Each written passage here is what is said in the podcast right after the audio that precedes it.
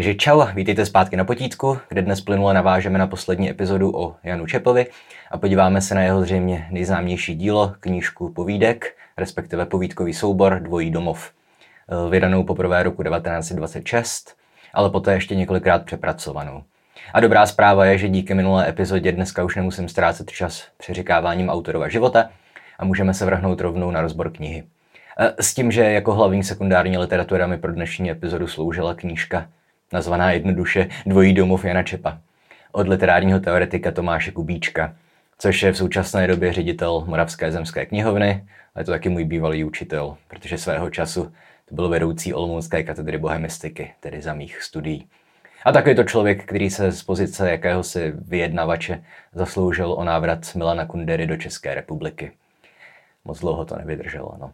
A dále budu vycházet z různých postřehů mojí Míra Trávníčka, Bedřicha Fučíka, Ivana Slavíka či Jaroslava Meda. Jejichž díla jsem editoval, tedy s výjimkou docenta Meda očividně. Takže jsem na Čepovo jméno posledních asi deset let narážel pořád. V Olomouci nesmírně populární autor. Ale hlavní zdroj je tedy Kubíčková monografie. S tou jsem si mimochodem před lety užil spoustu legrace, protože jsem na ní psal recenzi do jednoho literárního časáku, ale to už by bylo zase story time hned na začátku videa, takže to necháme na Indy nebo na Discord. Jo, ale vážně, pokud se o Čepa zajímáte a Kubíčkovou knihu jste ještě nečetli, tak to rozhodně udělejte. Když už pro nic jiného, tak třeba proto, že Kubíček patří do úzkého kruhu autorů, kteří dokáží psát skutečně poučeně, se zájmem o obor zároveň tak, aby z nás jakožto čtenářů nedělali úplné blbce. Jinými slovy, Kubíček na rozdíl od jiných lidí v jeho pozici dokáže napsat, že příběh byl zajímavý. Namísto toho, aby psal, že narrativní produkce textu byla interesantní realizací diskurzivních struktur Lebensweltu. No. A jak už jsem zmínil v úvodu, s vydáním a různými verzemi dvojího domova to není úplně jednoduché, protože úplně první vydání obsahovalo 12 povídek, ale jak pak Čep knihu především ve 30. letech vydával ještě několikrát, tak v té době usoudil, doufejme, že on, že některé povídky původně v textu publikované byly juvenilní, to znamená mladistvé nebo nevyzrálé, a rozhodl se je dále nezařazovat. A podle mě je to trošku škoda. Já jsem četl ty původní vydání a snad na jednu, dvě povídky mi i ty juvenily přišly jako dostatečně kvalitní na to, aby je nebylo potřeba vyřazovat, ale zkrátka autor sám ví nejlíp, jak chce se svým dílem naložit a jak s ním zacházet. Takže i dneska budeme respektovat to, čemu se říká pravidlo poslední ruky autorovi. Tedy budeme pracovat eh, s poslední verzí dvojího domova, jejíž podobu schválil sám její autor. Ono se potom v zákulisí vedla šeptanda, že ho k vyřazení povídek přemluvil nakladatel jeho Bedřich Fučík. A asi bych tomu asi i věřil, protože jakkoliv byl Fučík obdivuhodný člověk, tak měl takovou nepříjemnou vlastnost, že si občas myslel, že literatuře rozumí lépe než ti autoři, které vydával. Ale co už. V tomhle případě jsou to fakt jenom spekulace. Ale třeba ve Fučíkově edici Zahradníčkovy vězeňské poezie prostě tam víme jistě, že do toho Zahradníčkovi posmrtně hrabal a přepisoval, což je prostě průšvih. No a zároveň je ale pravda, že po vydání dvojího domova se téměř ve všech recenzích opakovaly fráze o tom, že ty povídky jsou nevyrovnané, že některé jsou skvělé, ale jiné nedospělé, kýčovité, sentimentální a tak podobně. Kromě toho víme, že Čep byl extrémně sebekritický a nejistý ohledně vlastního díla.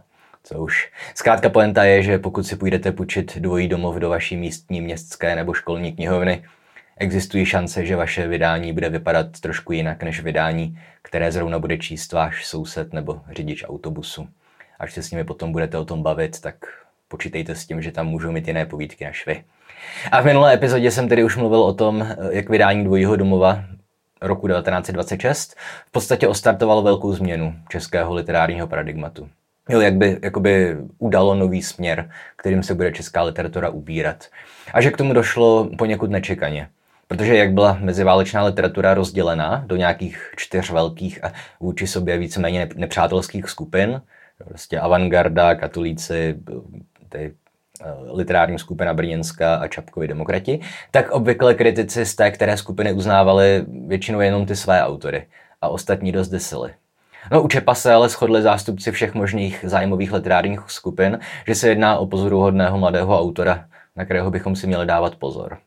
A dokonce i o nějakých kolik, 13 let později, krátce před začátkem druhé světové války, tak publikovala Marie Bujmanová, to, že to byla taková dost zarytá a občas protivná komunistka, tak ona publikovala hodně ostrou protičepovskou Filipiku. Nicméně i v té uznala, že na rozdíl od jeho pozdějších knih je Čepův dvojí domov čirá krása, kterou prostě nelze dost dobře kritizovat. Parafrázuju, necituju. No a ten fakt, že knihu přijali pozitivně vlastně všichni, bez ohledu na ideologii či nějaké estetické preference, tak to všechno je o to zajímavější, že takhle z odstupu se zdá být jasné, eh, že tenkrát tu knihu skoro nikdo tak úplně nepochopil. Respektive samozřejmě, že lidi jako Bedřich Václavek, Šalda nebo Fučík, že chápali, o čem ta kniha je, jak je vystavená a proč je tak dobrá. Ale nechápali úplně to, že vydáním dvojího domova v podstatě nastoupila nová alternativní avantgarda nebo nový alternativní modernistický proud. Jo? A navíc toho se mysleli, že se jedná o dílo spadající do kategorie venkovské realistické prózy. No třeba Bedřich Václavek, to byl asi nejlepší český marxistický kritik, tak ten ve své jinak velice uznalé recenzi napsal něco v tom smyslu, že Čep oživil téměř již vyhaslou tradici venkovského realismu, nebo že oživil její plamen, nebo tak nějak. Jo, víte, jak pateticky se tenkrát psalo. A ona je zároveň pravda, že různí vesničtí autoři byli v té době jako hodně populární.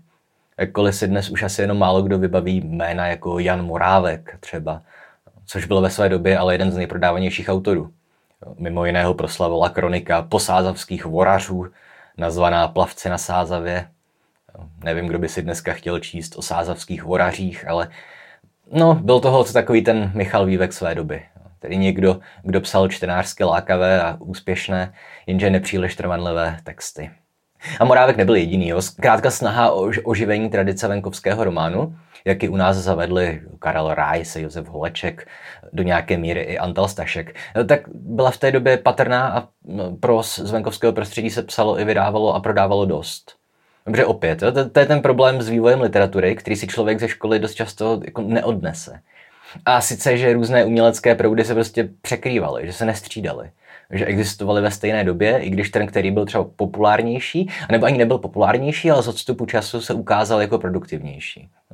Takže ono, když se řekne venkovský realismus, vybaví se běžnému absolventovi středoškolské češtiny právě jména jako Rice, Holeček, a časové zařazení někdy do té druhé poloviny 19. století. No jenže vesnická realistická proza zkrátka nezanikla s, že, s podpisem manifestu české moderny nebo s čímkoliv. A to prostě si žila dál vlastním životem i když třeba nebyla tak populární. Jo, takže kritici tenkrát chápali Čepa spíše jako takovou lepší verzi Jana Morávka, než jako nějakého nástupce Demla a Duricha, do nějaké míry sourozence Vančury. No, a jen tak pro zajímavost, jeden z dobových kritiků, abych ukázal to nepochopení, jeden z prvních recenzentů, nejsem si jistý, jestli to dokonce nebyl právě Bedřich Fučík. Každopádně někdo ve své recenzi zcela úplně samozřejmě vyložil název Dvojí domov jen a pouze skrze protiklad města a vesnice.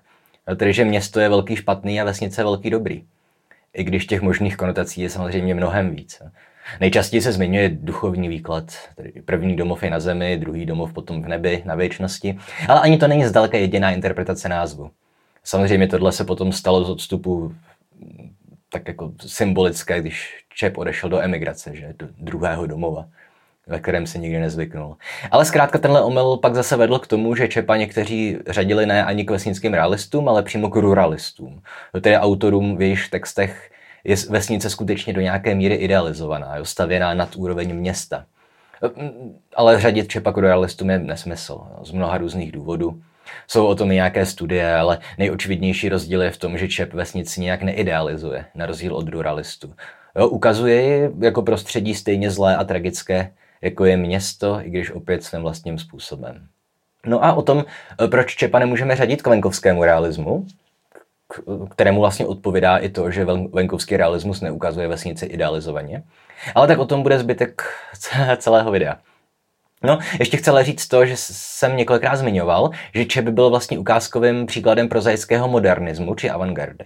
Je tedy autorem s poetikou eh, do nějaké míry podobnou autorům, jako byli u nás Vladislav Vančura, ale v zahraničí Virginia Woolfová nebo Robert Musil, nebo vlastně i Franz Kafka. Že?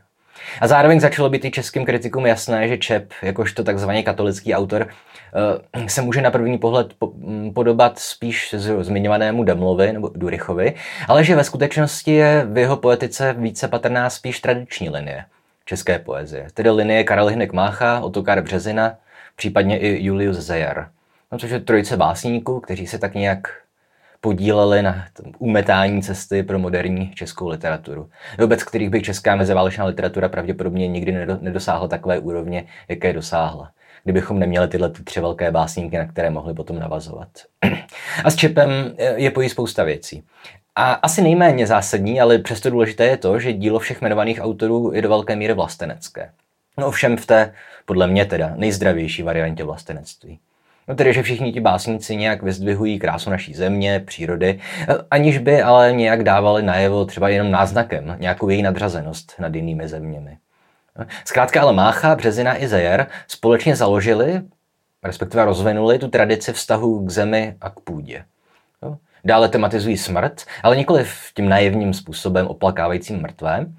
Spíše se zamýšlejí nad problematikou eskatonu a zajímá je smysl života tváří v tváři jeho konečnosti a jakkoliv Mácha, Zejer i Březina docházejí v tomhle ohledu k různým závěrům, nacházíme i mnoho podobností. No a tu asi nejvýznačnější je se spíš podvědomě tušená, než nějak výrazněji pozorovatelná. Vazba mezi generacemi. Vazba mezi mrtvými, živými a těmi, kteří ještě mají přijít. Jo, což ale myslím o dost sofistikovanější verze vlastenectví, než jaký známe z veřejného diskurzu ukřičených nacionalistů. Jo, a tohle všechno má s výše jmenovaným trojlístkem společné Ian Čep. No, pokud jde o to zmíněné společenství živých, mrtvých a nenarozených, jak to pojmenoval Otokar Březina v eseji Zástupové, eh, tak k tomu se velice explicitně přihlásil Čep třeba v povídce Cesta na Jitřní. To teda je pozdější, ta není z dvojího domova, ale jo, tam přesně se protagonistovi v tom monumentálním závěru té povídky zjevují tváře jeho mrtvých soudruhů a příbuzných. A pokud jde o vztah k vlasti, tak i tady je Čep, nebo je u Čepa patrný silný vztah k půdě a ke krvi. Jo, I když bez těch negativních suprematistických konotací, které tomu sousloví krev a půda přisoudili nacisté s tím svým Blut und Boden, nebo že jo, proto nacisté, ideologie Blut und Boden existovala ještě před vznikem NSDAP. Zkrátka ale vazby mezi generacemi, jo, vztah k půdě, tohle všechno je u Čepa jo, pozorováno a popisováno. A není to nějak jako idealizováno a dokonce ani oslavováno. Jo, tedy Čep tyhle věci chápe a tematizuje, ale zároveň je problematizuje. Jo, tedy člověk je v jeho pojetí propojený s půdou a přírodou, ale ty s ním čas od času dost nepěkně vyběhnou. A člověk je vázaný krví, jo, rodinnými vazbami, což ale neznamená, že u Čepa nenajdeme tragické příběhy zkažených či vyloženě toxických rodinných vztahů. Takže ano, krev a půda hrají hlavní roli, ale jsou vlastně jenom pozorované. A nahlížené kriticky re, a realisticky, ale ne v tom smyslu, jakože vesnický realismus, ale bez nějaké idealizace. No a pokud jde o ten subtilně podávaný vztah k vlasti, eh, tak u Čepa vlast obvykle symbolizuje něco nenápadného, třeba lípa, což český národní strom. A když už se u něj třeba objeví motiv ohrožení vlasti, opět děje to nenápadně, neprvoplánově, spíše na symbolické rovině, tedy třeba vykácením lipové aleje. Jo, protože ono někdy zkrátka není potřeba po Halasovsku naříkat na ty jezdce apokalypsy burácející zavraty našich řek, ale jde takový pocit vypsat i mnohem více nenápadně. A teda, když teď trošku odběhnu, tak eh, Máchu i Březinu máme uložené především jako básníky. Přestože Mácha psal i prózy a Březina psal eseje. A Čep zase psal formálně spíš prózy, že? povídky. Přesto ale i jeho považujeme spíše za básníka. A to nikoli jenom ve smyslu té šaldovské triády spisovatel, umělec, básník, ale obecně v tom smyslu, že lirické obrazy a symboliku Čep upřednostňuje před vyprávěním příběhu. A metaforu, typickou pro poezii, upřednostňuje před metonymí, která je zase typická pro prozaické vyprávění. Zkrátka v běžné proze vám nebude postava uvažovat pomocí slov, že potok ocelové barvy rozorává oblohu nového času. To mimochodem taky k tomu zmiňovanému rozdílu mezi Čepem a vesnickým románem. A taky k tomu, proč se vedle sebe v meziválečné kritice, a do nějaké míry i v té dnešní, i když méně výrazně, tak proč se vedle sebe stavěla jména Jan Čep a Vladislav Vančura. Protože opět, na první pohled těžko naleznete odlišnější autory. Ve 20. letech čerpal Vančura inspiraci z proletářského světa, potom z poetistických hodnot, protikladně k Čepovi. Co ale mají společné, a co vypozorovali i dobují kritici, je to, že jejich prózy se odvracejí od důrazu na vyprávění příběhu. Namísto toho se soustředí na jeho jazykové a formální, rozumějí sižetové, diskurzivní uspořádání. No tedy jinými slovy Čep i Vančura jsou oba vlastně typičtí, v českém prostředí vlastně že prototypičtí modernističtí prozajici. No a je úplně jedno, že jeden byl katolík a druhý komunista. Ale abychom se ještě vrátili k té linii Mácha Březina, Zejer a Jančep, tak eh, co pojí Čepa přímo že jo, s praotcem Máchou, je jednak zmiňovaný ten že jo, liricko-epický charakter jeho díla. Eh, jednak ale taky silně akcentovaný motiv ztraceného mládí. Opět úplně typická, typický spojovník mezi Máchou a Čepem. Dobře, na jedné straně máme už Čepovu iniciační povídku Domek. Že tou začíná jeho první knížka a v ní, jak už jsem to myslím říkal v minulé epizodě, Jde v podstatě o to, že jedno z dětí stavějících na zahradě bunkr poprvé pochopí aspoň intuitivně tu tvrdou realitu své vlastní existence a nepochopitelnou a tíživou záhadu života ve smíru a vůbec. Komentáře 42321 teď. A v podstatě se jedná o moment ztráty dětství, jo? respektive ztráty dětské naivity a bezradnosti. Jo? A podobně, respektive mnohem vyhroceněji, je to pak podané v povídce do města Čepově. V níž ten mladý František že absolvuje svoji první cestu do města, což je nějaký jeho iniciační rituál, zkouška dospělosti, ovšem ta cesta končí jeho smrtí. No a když je řeč o momentech ztraceného mládí nebo ztraceného dětství u Čepa, jo, takže jo, jaká je ta jedna pasáž z máje, která se většině z nás nejspíš vybaví, pokud máme zakázáno vybavit si úvodní, byl, první, byl pozdní večer první maj. Jo, No, nejspíš to bude, že jo, zbortěné harfiton, strhané ze struny zvuk, zašlého věku děj, umřelé hvězdy svět, tři tečky, mrtvé labutě zpěv, ztracený lidstva ráje, je to dětinský můj věk. Jinými slovy, jedno velké oxymoron o tom, jak ztratil mládí. Jo? Ale dobře, to bylo jen stručné poukázání na to, že zkrátka dějiny české literatury uh, mají svou vnitřní logiku, kontinuitu. Ale dále jsem chtěl mluvit o tom, eh, proč nemůžeme Čepa, schodně s dobovými kritiky, eh, řadit k českému venkovskému realismu. Ale proč je to autor ryze modernistický. A spíše než vedle Rajze nebo Morávka bychom ho měli stavět tedy právě vedle Vančury, Kavky nebo Jakuba Demla. No, v první řadě je strašně důležitá ta jeho extrémně propracovaná symbolika, už několikrát zmiňovaná. Jo, a nesnad, že by ve venkovském realistickém románu nebyly symboly, že by tam někdo nepokácel strom a to by nesymbolizovalo smrt nějakého člověka. Takže podobný motiv máme konečně už v babičce Boženy Němcové. Ale rozdíl je v tom, že symboly v Čepově díle eh, jsou velice extenzivní. Že se roztahují napříč knihami i celým jeho dílem a spolu s dalšími složkami se podílejí na nějakém celkovém budování významu. Nelze je chápat izolovaně. Jako by byl třeba nějaký ten pokácený strom symbolizující smrt člověka, který ho zasadil nebo něco takového. Jo? A že jo, tohle má taky čep společné se spoustu dalších autorů. To se Shakespearem, u kterého podobně fungují ty metafory. Že, jo? u Shakespearea se většinou metafora táhne někdy celým dílem. No a asi nejvýraznější symbolika je u Čepa symbolika barev. Na tu si musíte vždycky dávat pozor. Že konečně jedna z Čepových knížek se jmenuje přímo Modrá a zlatá. Fuj, ukrajinská propaganda. Jo a obě tyto barvy hrají důležitou roli už v Čepově prvotině. Ve dvojím domově. K tomu se potom dostaneme, až si podrobně rozebereme jednu z povídek. A když jsem si dělal srandu s tou ukrajinskou propagandou, tak ona to vlastně úplně sranda není. Jo, protože pokud se nepletu, tak národní barvy Ukrajiny jsou skutečně odvozené podle zlatých polí, nevím jestli slunečnicových nebo obilných, to je jedno, nad kterými svítí modré nebe. Jo, jinými slovy, že ukrajinská vlajka má skutečně symbolizovat nebo simulovat pohled na typickou ukrajinskou krajinu. No a tu též symboliku mají obě barvy i v našem prostředí. S tím, že ale barevná symbolika je u Čepa mnohem složitější, než že by modrá a zlatá prostě jenom odkazovaly k venkovu, tedy k modrému nebi nad zlatým polem. Protože pokud jde o modrou barvu, tak ta má u Čepa eh, minimálně dva další zásadní významy. Jednak se jedná o mariánskou modř, tedy symbol Marie, Kristovy matky a přeneseně matek či trpících matek obecně. Hm, jednak je ale modrá také barva úzkosti, proto jsem si tak vyzdobil studio. Jo, což opět, jak už jsem nejspíš říkal v minulém díle, tak jestli existuje v Čepově jeden motiv, který můžeme nazvat klíčovým, tak je to právě úzkost. Opět jedna z jeho knížek se jmenuje přímo Sestra úzkost.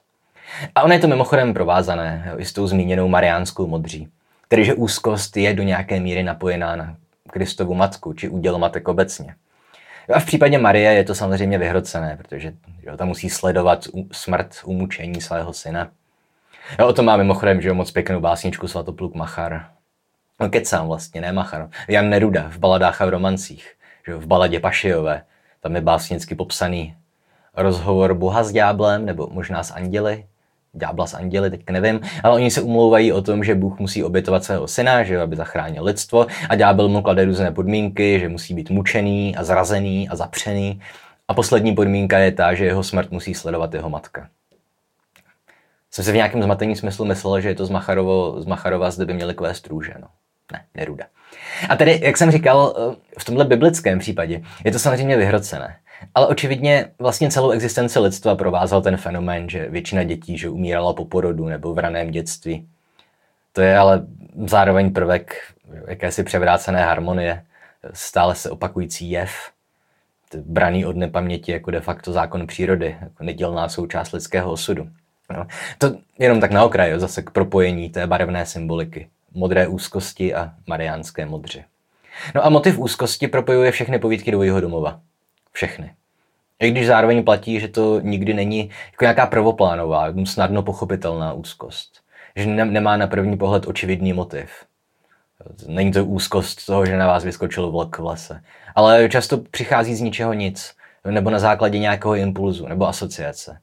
No tedy ať už je to úzkost toho dítěte, co si staví ten domeček zahradní a podívá se na oblohu, nebo já nevím, co úzkost, která přepadne člověka na vesnické tancovačce, cokoliv. A pokud tedy přijmeme jako téma knihy úzkost, tak protagonisté jsou obvykle děti. Téma úzkost, protagonisté děti. S tím, že opět, dětství bývá v literatuře i společnosti strašně často podávané jako nějaká idyla, jako nejšťastnější období života. I když ve skutečnosti, myslím, dětství nedefinuje nic lépe než právě pocity úzkosti. No a ten důraz na dětský prožitek je zdůrazněný už tím, že pouze ve dvou povídkách jsou protagonisty dospělí. A v takovém případě je navíc odděleno, je to oddělené i narrativními technikami. Dobře, ty příběhy s dospělými jsou vyprávěné tradičněji, formou, heterodigetickým vypravěčem.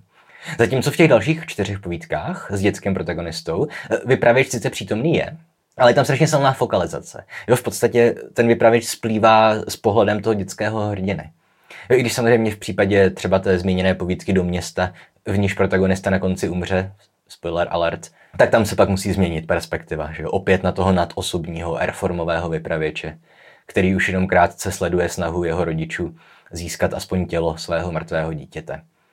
Stejná technika, kterou použil Remark na západní frontě klid. Tam je taky celé viděné očima, nebo i vyprávěné tím protagonistou a pak se na konci ta perspektiva změní, když už je Pavel mrtvý. A mimochodem Kubíček v té své eseji dokonce zvažuje možnost, že to byla od Čepa chyba, že změnil ten pohled. Že tu povídku kompozičně nezvládnul. Nebo že ten závěrečný obraz zavání kýčem, citovým vydíráním čtenáře, prostřednictvím že o pohledu na mrtvé dítě. Případně, že se prostě jen jedná o klišoidní moralitu. Buď o tom, že nemáte posílat děti samotné do města, nebo že děti by se měly držet dál od vody, zvlášť pokud neumí plavat. A on tohle Kubíček nemyslí vážně, že o s tou kýčovitostí závěrečné scény. To je od něj taková ta strategie, že se nás nejdřív pokusí vyděsit, že teda Čep byl možná kýčař, aby nás pak ale mohl z té děsivé představy vítězně vyvést. No a na tomhle místě si teda myslím, můžeme vzít povídku do města a udělat si trošku hlubší rozbor, kde očividně nemůžu analyzovat v rámci jednoho videa všech sedm povídek. A taky, když už jsem teda načal to, že Kubíček tvrdí, že ten závěr té povídky je zdánlivě kýčovitý, tak můžu to zařadit do, do té analýzy, jak to Kubíček vysvětluje. No o čem ta povídka tedy je? Hm, otec, stolař, vyšle syna Františka do města, aby koupil tabulku skla a chlapec jde do města poprvé a neustále ho po cestě provází úzkost. Tedy úzkost z vysokého obilí, úzkost z lesa, úzkost z toho cizího města, to Olomouc očividně, a v závěru úzkost z modrého nekonečného nebe a pak už z pohledu topícího se úzkost z té zakalené zelené vody, která se nad ním zavřela. A všechny ty úzkosti ten statečný kluk překoná, nicméně až v té závěrečné větě, kde zatlačí matka mrtvému synovi oči a v těch očích zůstala úzkost zatahující se hladiny. Modrá úzkost a tentokrát již neskrývaná. To byla parafráze, nikoli v citace, ale tak nějak to tam je. No a v těch posledních dvou odstavcích pak teda, že z odstupu sledujeme, jak vesničané pomáhají Františkovým rodičům vylovit zlomu zatopeného jeho mrtvé tělo. No, takže úzkost jo, nesmí chybět. Jak už jsem říkal, zcela klíčové téma Čepova celého díla. Zároveň má povídka ale silně iniciační charakter. No, protože motiv cesty jako prostředku iniciace, v tomto případě proměny dítěte v mladíka, je naprosto běžný a tradiční. Zároveň ale ta cesta končí tragicky. A můžeme teda vlastně spekulovat nad tím, jestli se iniciační cesta zakončila úspěšně, neúspěšně, či zda prostě samotný proces není důležitější než jeho výsledek. No a v neposlední řadě můžeme v těch posledních, možná tedy údajně nadbytečných nebo kýčovitých odstavcích, vyprávěných nad osobním vypravěčem, možná v nich můžeme hledat i symboliku náboženskou. Dobře, opět, zcela očividný a opakovaný je motiv matky naříkající nad tělem svého mrtvého syna.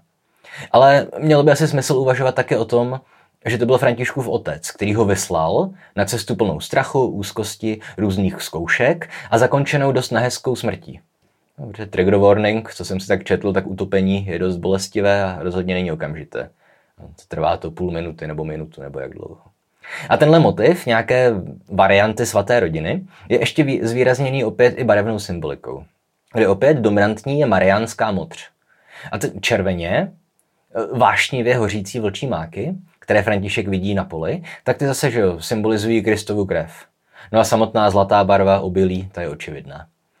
S tím, že zároveň kromě barevných symbolů spojených se svatou rodinou se jedná i o barvy typické pro vesnici. To už jsem říkal.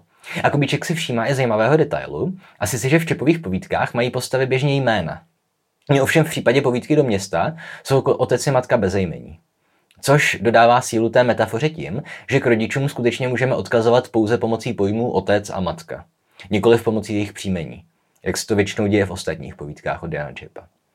A tady samozřejmě dochází k určité kontaminaci, se prolínají dvě trojice, tedy svatá, svatá rodina, že jo, Marie, Josef, Ježíšek a svatá trojice, otec, syn a duch svatý.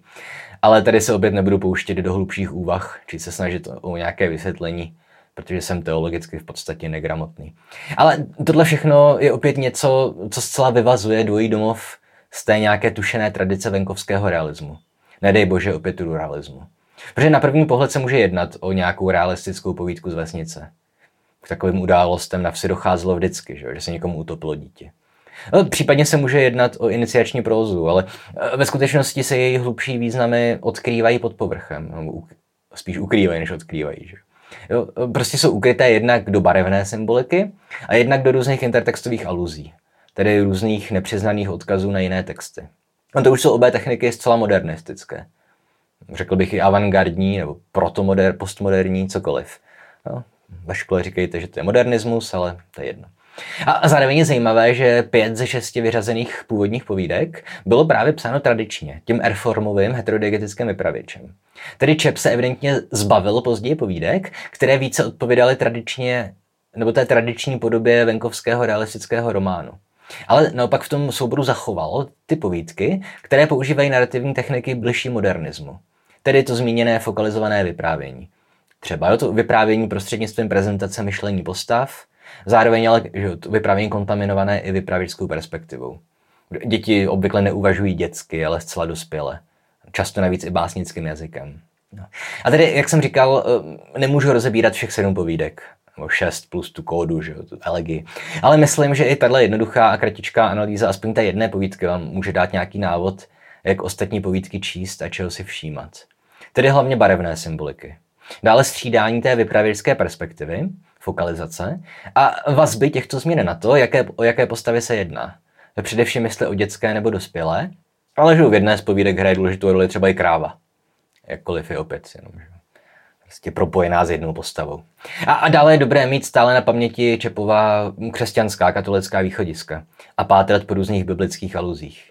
I když opět většinou budou hodně extenzivní. Nebudou to jen nějaké nepřiznané motivy nebo dílčí promluvy a citáty, ale spíše rozsáhlejší obrazy a symboly. Je tedy opět biblickou aluzí může být nějaká že jo, svatba, kde se pije víno jako odkaz na svatbu v Káni nebo něco takového. Eh, u Čepa je to složitější. No a v neposlední řadě musíte vždycky očekávat úzkost. Ta přijde. A potom uvažovat nad tím, kde se vzala a co bylo jejím zdrojem. Jestli nějaké přírodní síly, dejme tomu bouře, nebo cizí lidi, nějaký zmetkové z vedlejší místnosti, z vedlejší vesnice, co se vám snaží ukrást peněženku, anebo jestli to vychází z hrdinova vlastního nitra, jako je to v případě Františka nebo toho dítěte v povídce Domek. A potom si všímejte, jak se v závislosti na zdroji té úzkosti hrdina s tou emocí vypořádává. A to samozřejmě nejsou jediné důležité motivy Čepova dvojího domova, ale jsou, myslím, ústřední. Relativně snadno odhalitelné. V komentářích si můžete vesele sdělovat vlastní zkušenosti z četby. Co vám připadalo jako důležitý motiv a, a cokoliv dalšího. A tady už to myslím pro dnešek asi zapíchnu. Ono s povídkovými knížkami je zkrátka problém, že nikdy nemůžete analyzovat úplně všechny povídky, protože Uh, víte, jak to je, na to není čas. Uh, třeba k maturitě je tohle video k ničemu a proto jsem se taky nemazal úplně s terminologií a užíval jsem výrazy, na které jsem zvyklý a ne takové, které se vyžadují od středoškolských studentů nebo maturantů. A pokud jde o nějaká nadcházející videa, tak jednak mám v hlavě povídavější, rozsáhlejší epizodu o literárních žánrech. Tedy k čemu slouží a proč a jestli vůbec má smysl se jimi zabývat a považovat je za něco víc, než jen pomůcku pro to, kam kterou knihu umístit v knihovně nebo v knihkupectví.